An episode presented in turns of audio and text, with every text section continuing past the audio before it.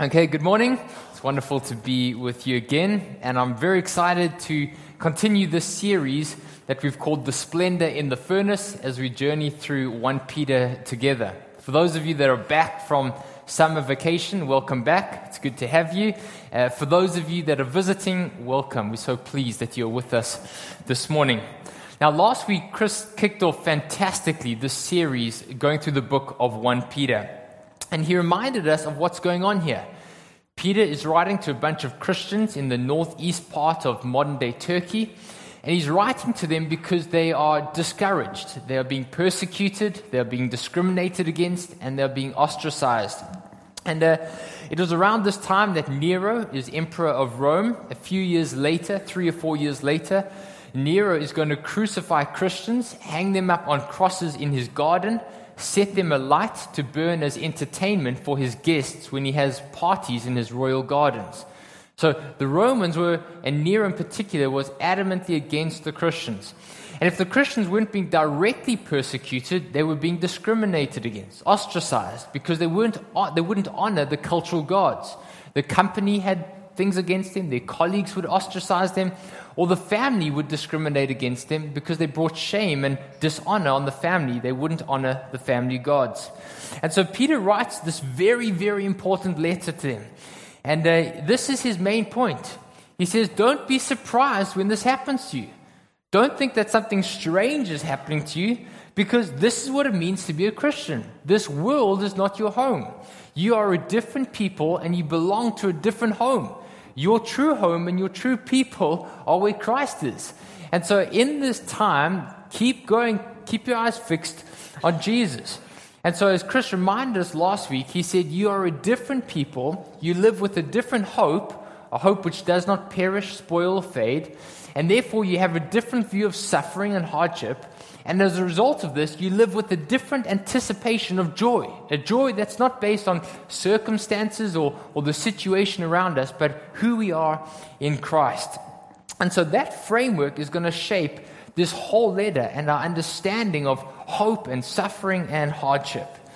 And, uh, and we live in an age of great entitlement. Many people think we are entitled to a comfortable and an easy life. And one of the consequences of that is in our day and age, most people feel like a victim. Does that make sense? Right? And politicians love to exploit this, right? On the campaign trail, you deserve a better life, a better life for all, right? Politicians love to exploit the fact that so many people these days feel like a victim. But as Christians, we don't, we're not tricked by that rhetoric. We know that our life and our hope isn't found in this life, but it's found in Christ and who He is. And if you're a Christian, your life in Him. And so that was kind of introduction and last week. Now, the question is, what does that actually mean? How does that shape the way that you go to work tomorrow, or you pursue a relationship, or you parent your kids, or you engage on the sports field? What does that actually mean for our everyday life? And so, in light of this, Peter's going to give us two instructions today. First one is a short one. We'll spend most of the time on the second one. So, First thing, first instruction, we're going to look at verse 13 to 25 is this fight for hope. Okay? Fight for hope. One of the things that's good to know as we read through uh, the book of Peter is that Peter's obviously a Jewish believer.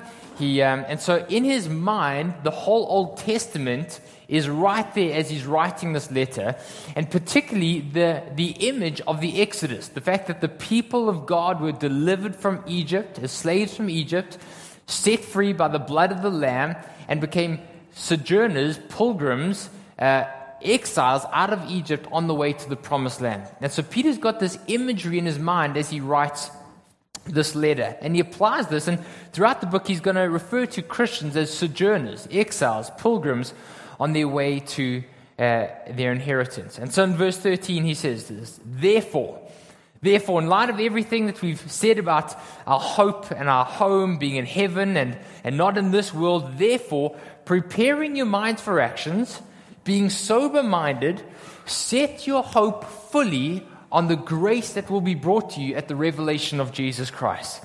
Now, that phrase, prepare your minds for action, it literally means gird up your loins, okay?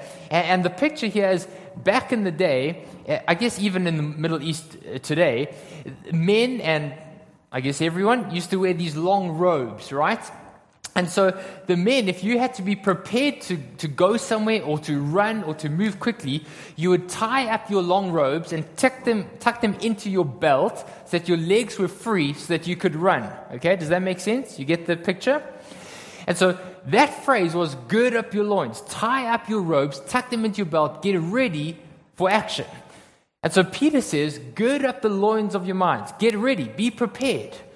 And the phrase he's quoting is Exodus chapter 12, which is the night before the people of God leave, exit, leave Egypt. Moses comes to the people of God and he says, Tonight is Passover night. Tonight the blood of the lamb is going to be shed. Tonight Pharaoh is going to set you free. Gird up your loins and get ready to leave Egypt. And so Peter's quoting Exodus 12 and he's saying this Be prepared, get ready, set your minds for action. In other words, be, be ready for, for who Christ is and what he's calling you to do. And secondly, he says, be sober minded. In other words, don't just go with the flow. Don't just see where your emotions take you or how you feel about life today or tomorrow. In light of the fact that your hope is not in this world, be prepared, be intentional, be diligent, set your minds on what? The hope that is in Christ Jesus. Friends, in our culture, every day our culture is intoxicating us with a message of where to put our hope. If our children get the right education, get into the right schools, the right university, their future will be secure and we can be at peace.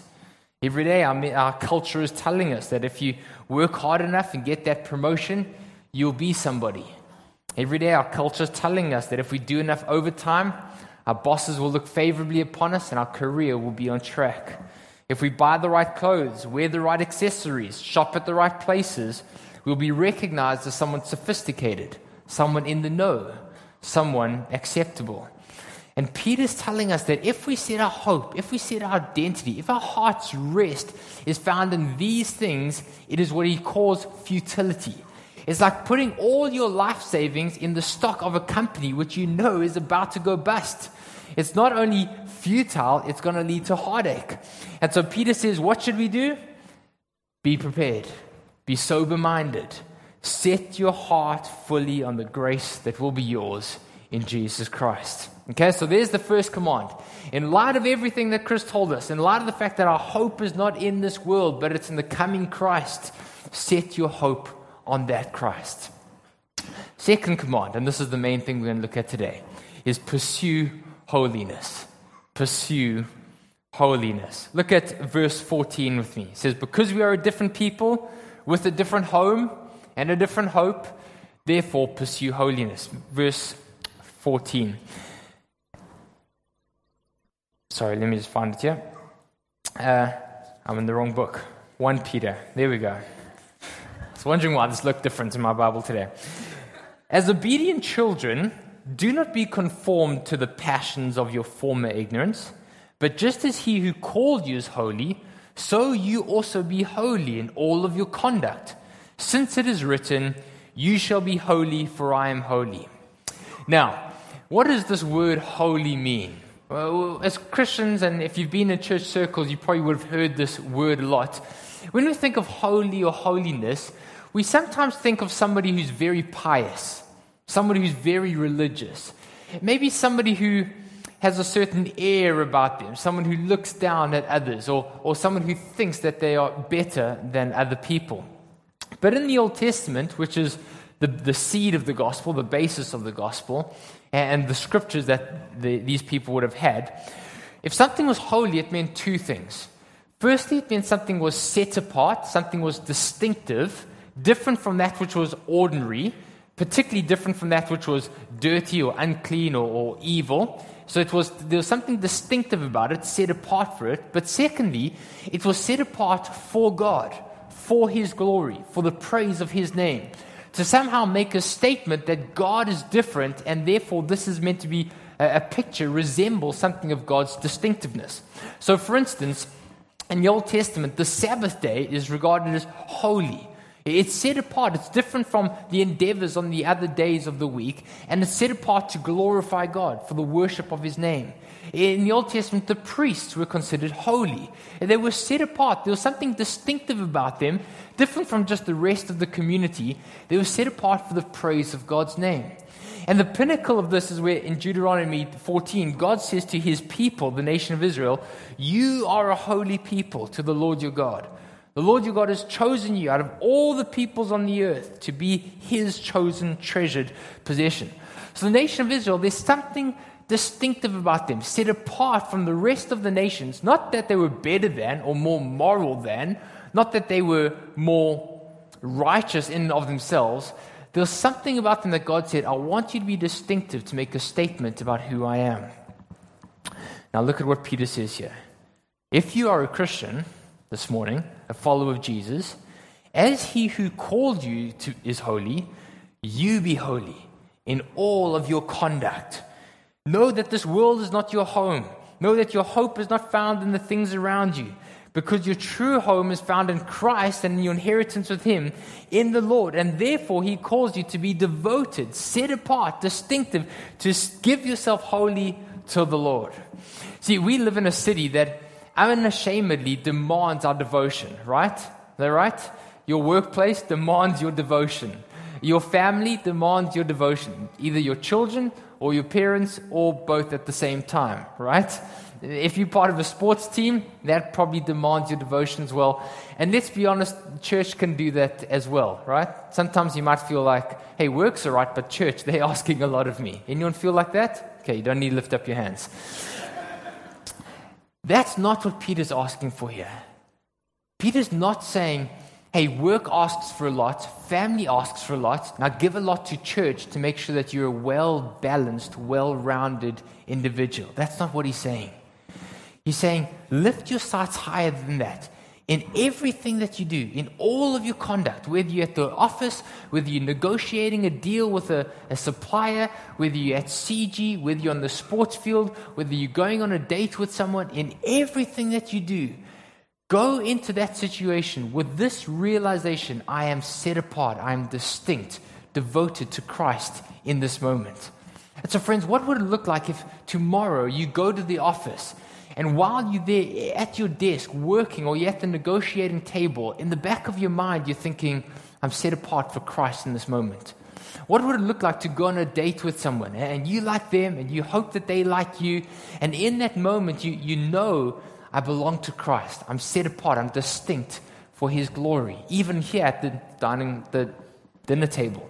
What would it look like to, to go after a job or a promotion and knowing that this thing doesn't define me, but actually my heart I'm set apart for Christ. I'm devoted fully to Him. What would it look like to handle money, either the way we spend it or the way we save it, knowing that you're set apart for Christ?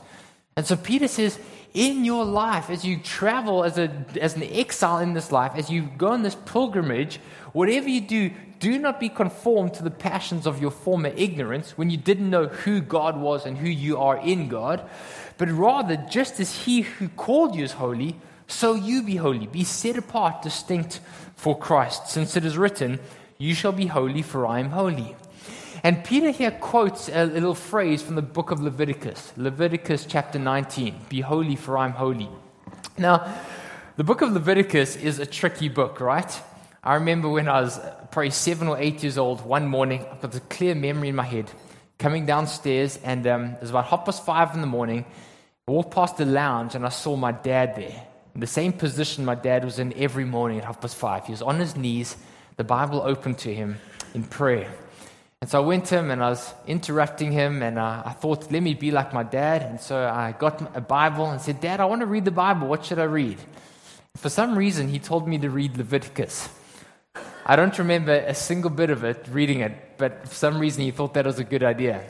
But actually, I don't know how much sense it makes to an eight year old, but actually, Leviticus is an amazing book of the Bible. It's a difficult book to get our head around because it seems like there's lots of laws, but it's a brilliant book. And the main theme of Leviticus is this Chris helped me with it this week.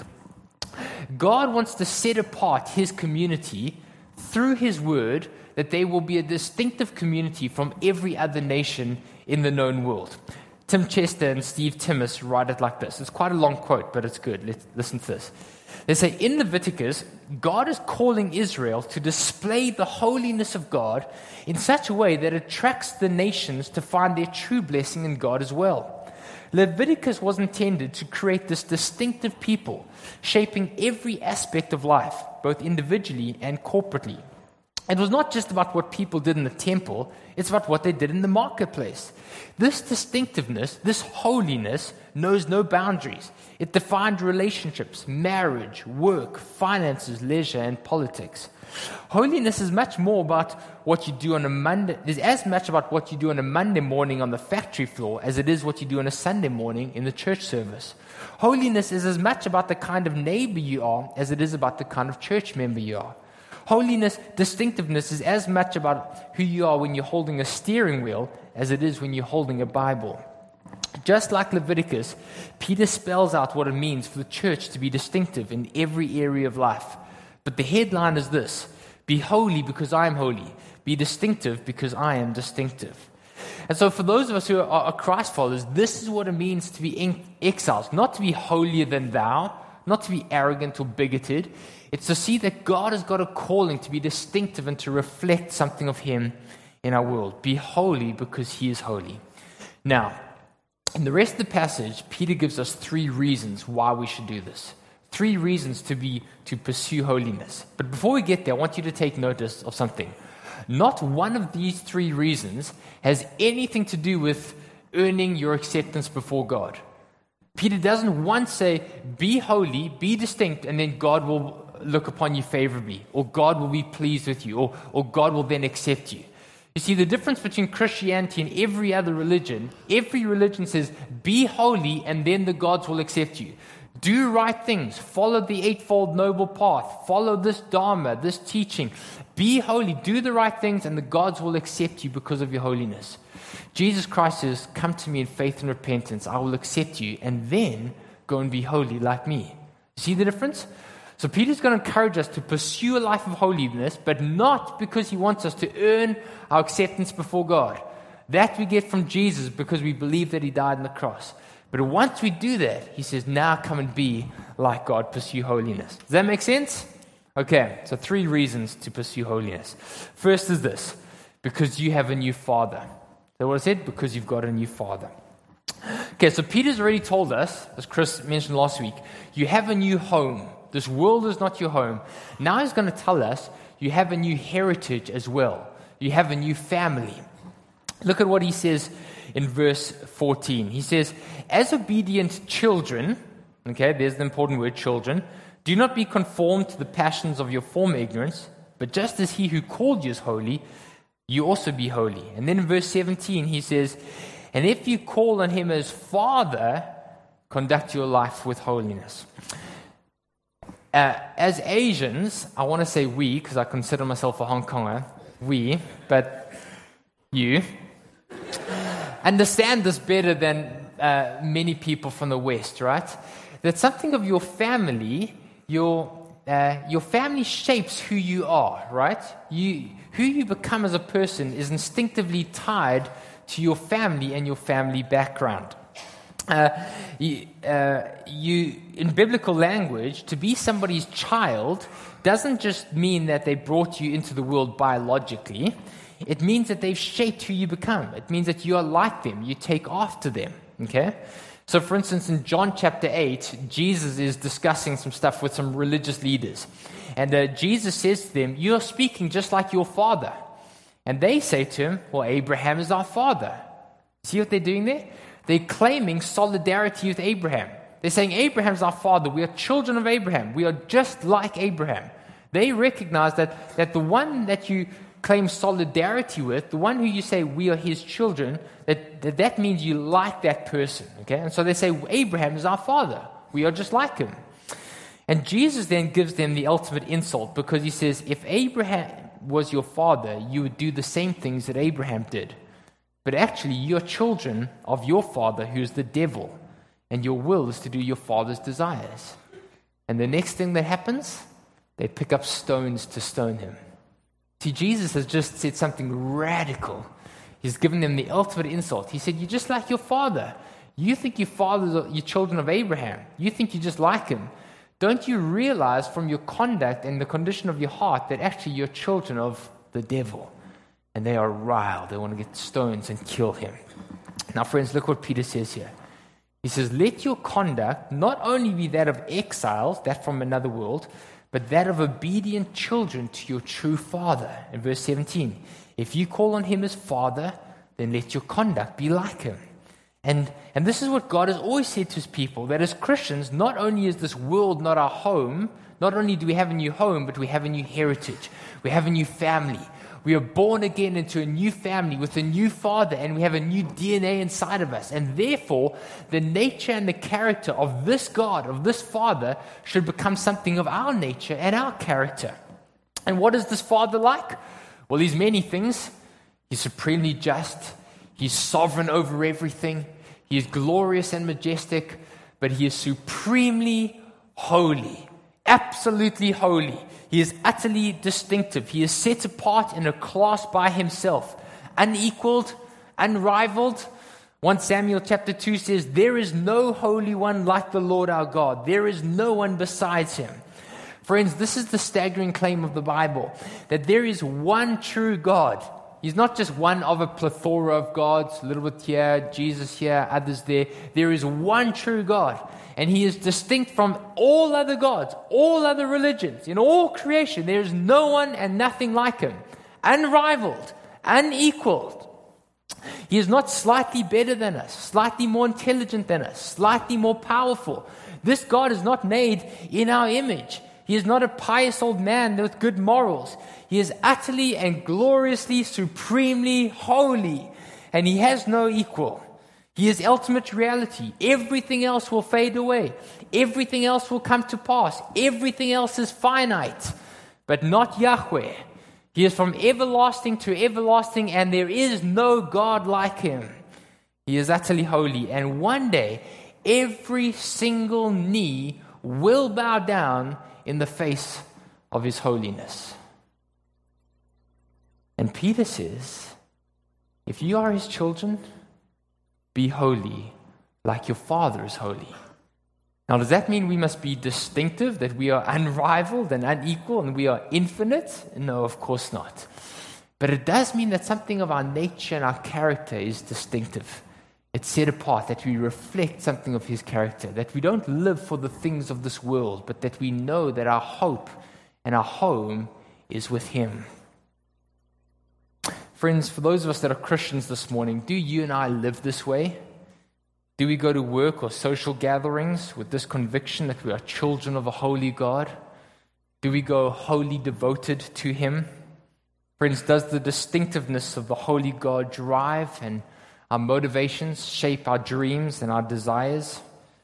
Are there some practices, some habits, which more closely resemble our former ignorance?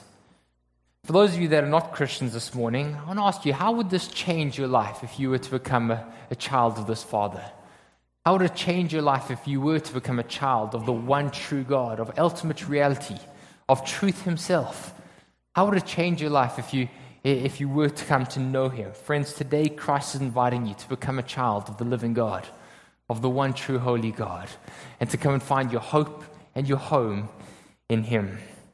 First reason if you call on him as Father, be holy, for he is holy. Second thing is this be holy because you were bought with a price. Bought to the price. In Genesis chapter 3, in the Garden of Eden, remember Satan comes to our forefathers, our grandparents, Adam and Eve, and he says many things to them. And one of the things he says is, um, he says, I know God said to you, don't eat of this tree and don't eat this fruit, but come on, let's be real. He says the reason God said that is He doesn't want you to be happy. He doesn't want you to be free. If you really want to be free and you really want to be happy, just take a bite. It's not going to do any harm. Well, Adam and Eve believed the lie and they gave themselves to their own glory. They devoted themselves to what they thought would make them happy and uh, what would give them freedom, but the consequences were catastrophic. The result is that rather than being free, they became slaves to their own desires, slaves to sin, slaves to destructive patterns of behavior. Rather than becoming happy, they were miserable. Rather than becoming full of life, they became children of death. But not only that, because they were our forefathers of all humanity, everybody who's born is born as children of theirs under their headship, and therefore we walk in their footsteps. We follow their same conduct. And so we are caught up in their sin, we are their children, and our lives follow their same patterns. And so listen to how Ephesians chapter 2 describes it. This describes me and you before coming to Christ. It says, As for you, you were once dead in your trespasses and your sins, in which you once walked, following the pattern of this world being children of disobedience, enslaved to the desires of your body and your mind, by nature, children of wrath. You see, friends, the problem with sin is not just that one day we will face judgment, or one day we will go to hell, or one day we will pay the price for our sin, though those things are all true. That's not the only problem sin. The problem with sin is that today it enslaves us. Today we become children of our forefathers. Today we become uh, uh enslaved and, uh, to our destructive patterns of behavior into our own desires, what Peter calls our futile ways of living. We become children of disobedience. And so the hope of the gospel is not just that we get a get out of jail free card for one day down there. The hope of the gospel is not just life insurance to keep us out of hell one day there. That is true. The hope of the gospel is that today you get a new father, you get a new life, but you're also bought out of slavery. Look at what Peter says here. He says, Live with fear and trembling, live devotedly, purposefully, knowing that you were ransomed from the futile ways inherited from your forefathers. You know what a ransom is, right? A ransom someone is, is caught, enslaved, and you pay a whole pile of money to set them free. Peter says you were ransomed from your former way of life. You're set free, you're a new person. Friends, the Bible tells us that in our heart of hearts, we are just like our forefathers. We followed in their footsteps. We live for our own glory. We pursue the high life, and now the high life catches up with us. And the consequences that we are slaves to sin. We are trapped. I don't know if you ever feel like this. I echo Paul's words in Romans 7, where he says, The things I want to do, I cannot do, and the things I don't want to do, I end up doing. Who will deliver me from such a body of death? Thanks be to God. And so Peter says here, we were ransomed from that futile and destructive way inherited from our forefathers. How? Not with perishable things such as silver or gold or stock options or houses, but with the precious blood of Jesus. Friends, Jesus Christ didn't just pay our parking ticket. Jesus Christ didn't just pay that restaurant bill. Jesus Christ didn't just pay what you owe to the Inland Revenue Department. He paid, our, he bought our lives out of death, and He paid it with His blood. Maybe an analogy will help you. Imagine this. Imagine you come from a very wealthy family. Okay, your, your parents are oil barons, they're worth tens of billions of dollars, and um, you've got a younger sister. And uh, your younger sister likes to live it up, right? And so she's always out clubbing and at these parties and those parties. And uh, someone comes to you and says, the people that your sister hangs out with aren't the best kind of people in the world. And I think, you know, they, there's rumors that they're involved in narcotics trade and human trafficking, and I think you should speak to your sister and warn her. And so you do, you go and speak to her. And she doesn't want to listen, right? And so um, you're keeping an eye on her, but one day she goes out, she doesn't come back that night. The next day, you're looking for her frantically, going everywhere where she likes to go. You're calling her friends, calling her phone, can't get hold of her. You go to the police station one day, two days, three days. On the fourth day, you get a ransom note. We have your sister. We want $100 million. Okay? Your first response this is ridiculous. We don't negotiate with terrorists. You say all the usual things, right? But pretty soon you realize this isn't the movies, this is real life. And so you sell a couple of extra barrels of oil, sell some stock options, you get the money together, you wire the transfer into a Swiss bank account, and tell you where your sister is, and you go and you find her. And she's set free. She's fine. You ransom her from slavery.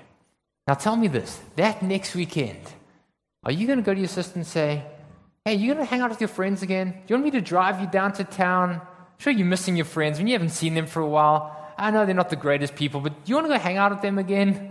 Of course not, right? And if your sister comes to you and says, Hey, will you just take me to my friend's house? I think uh, I'm sure it was some bad mistake. I'm just going to hang out with them again. You say, Are you joking? You're never going to see those people, right? Why? Because you've been ransomed from that way of life. You've been saved. You've been bought out of slavery. You don't dare go back there. You're a new person, and now you give yourself to a new way of life. Friends, this is what Peter's saying. You are a distinctive people. You are a holy people. You've been bought with a price, bought out of your former way of life. Don't go back there. Don't go back there. Friends, if you're a Christian this morning, hell was once your destiny, but now you're a child of the holy living God. Welcomed into his family with an imperishable hope, an eternal home welcomed for you. And everything you are and everything you have is because of him. Because of him. Friends, the reason you and I can go to work tomorrow with hope in our hearts, the reason that you and I can survive when a loved one passes away, friends, the reason that you and I don't need to be crushed by a bad medical report. Friends, the reason why you and I can joyfully and wonderfully give ourselves to Christ is because everything we have, if you're a follower of Jesus, and everything you are, is because of Him. He's paid the price, He's bought your soul, and you're free. Remember the words of that old hymn When I survey the wondrous cross on which the Prince of Glory died, my richest gain I count but loss, and pour contempt on all my pride. And so we're the whole realm of nature mine, that we're an offering far too small. Love so amazing, so divine, demands my life, my soul, my all. Friends, this is what Peter's urging his listeners. And this is still God's word to us today. That we will be those who live with a different hope, who walk to a different drumbeat, who put our confidence not in the things of this world, but in our eternal home because Christ has purchased us and bought it for us and secured it for us. Be holy because you're bought with a price. Third thing and finally, be holy because your life will bear fruit. Look at verse 22 to 25 with me. Peter now is going to give us one specific application of this phrase, be holy, for God is holy. Okay?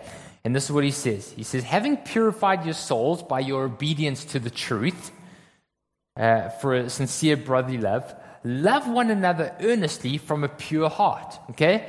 So he says, You want to be holy like God is holy? Love one another sincerely, earnestly from a pure heart. Okay? Is there any other way to be more like God than to love one another? Remember Jesus, the greatest command? Love the Lord your God with all your heart, soul, mind, and strength. And the second greatest is like it love your neighbor as yourself. For on these two commands hang all the law and the prophets. You want to be like God? love other people. Okay, sincerely, earnestly. So Peter gives a specific application. Be holy like God is holy. How? Love one another earnestly and sincerely. Then he says, then he gives the reason. For or since you have been born again, born to a new family, the new father, not of a perishable seed, but an imperishable one, one that will never perish, through the living and abiding word of God. For all flesh is like grass, and its glory is like the flower of the grass. The grass withers, the flowers fail, but the word of the Lord remains forever. And this word is the good news that is preached to you. Okay, almost coming to an end now. Peter here quotes Isaiah chapter 40. In the book of Isaiah, nation of Israel are in exile. They're away from the promised land. Things are not going particularly well for them. They wish they could be back with God's people and God's land. And while they're there, they're wondering God, is your word unfaithful? Are you not able to keep us like your word said? We thought you were faithful. God, should we trust you? Are you really going to do with us what you said you would? And so Isaiah writes them in chapter 40, he says, Comfort, comfort for my people in exile. And then he says, All other kingdoms, all other words are going to fail. You trust Nebuchadnezzar, that word is going to fail. You trust Babylon, that word is going to fail. You trust your own expertise, that word is going to fail. All other kingdoms is like the grass of the field. Here today, tomorrow it's going to be thrown in the bin. But the word of the Lord proves true. Okay? So while the people are in exile, Isaiah says, God is faithful. You can bank your life in it. Trust him. Now, Peter writes the same thing, and he says, Don't you realize you're an exile?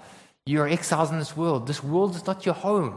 You're being persecuted, you're being ostracized, you're being discriminated against, but don't lose hope. Because every other word is like the grass of the field, it's going to fail. But there is a word that you can bank your life on. The word of the Lord remains true. And so this is what he's saying. So in this world, pursue holiness. Be distinctive like your Father. Love one another earnestly. And when it seems like this is a hopeless endeavor, when it seems like this pursuit is never going to bear any fruit, when it seems like it would be far more expedient to blend into culture, to take a shortcut, to look after yourself, to not be distinctive for God, but just to look after your own interests, remember this. This word will not fail. This word may look like a tiny seed, it may look like nothing impressive, but this seed is imperishable. It will never fail. Remember Mark chapter 4, Jesus says this. He says, The kingdom of God is like a grain of mustard seed. I think we've got a little picture there. Which, when sown on the ground, is the smallest of all the seeds in the earth. And yet, when it's sown, it grows up and becomes larger than all the garden plants. Jesus says, Don't you realize your life is like a seed that's got to be planted in the soil? It's got to die there, got to become obsolete, but it will bear fruit it will bear fruit. And friends, this is what Peter's saying. When you're tempted to give in and blend into culture, don't do it. When you're tempted to give in to your desires, which are counter to God's will, don't do it. When you're tempted to live for yourselves, don't do it. Pursue holiness because you've been born again, born of a new life. And it may seem insignificant. At times, it may seem like it's holding you back in your career. At times, it may seem like this seed is not never going to bear fruit. Friends, every other word that you tempted to bank your life on is like the grass of the field. It's like a flower in a vase that next week is going to be thrown in the bin. But the word of the Lord proves true. You can bank your life on it, it will bear fruit. Friends, this is what Peter's saying to these first century Christians, and this is what Christ is saying to us in Hong Kong. They were persecuted, discriminated against, ostracized. They may have been tempted to sell out. May have been tempted to blend in, pursue a comfortable life. Peter says, Don't do it. Don't sell out. Don't give up. Christian, you fight the fight for hope. Christian, you fight to pursue holiness because you have a new Father in heaven and He's called you to be like Him. Because He's bought you with a price, the precious blood of Jesus. And because this word, this seed, is an imperishable seed.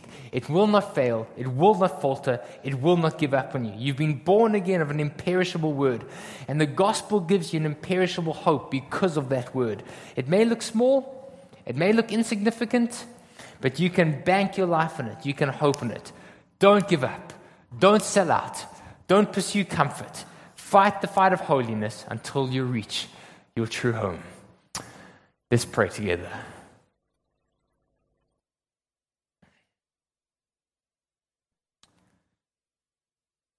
Oh, Father God, we confess, God, that it's so easy to listen to the word of our culture, to be intoxicated by its message. But God, you call us to be sober. You call us to fix our eyes and our hearts on you, God.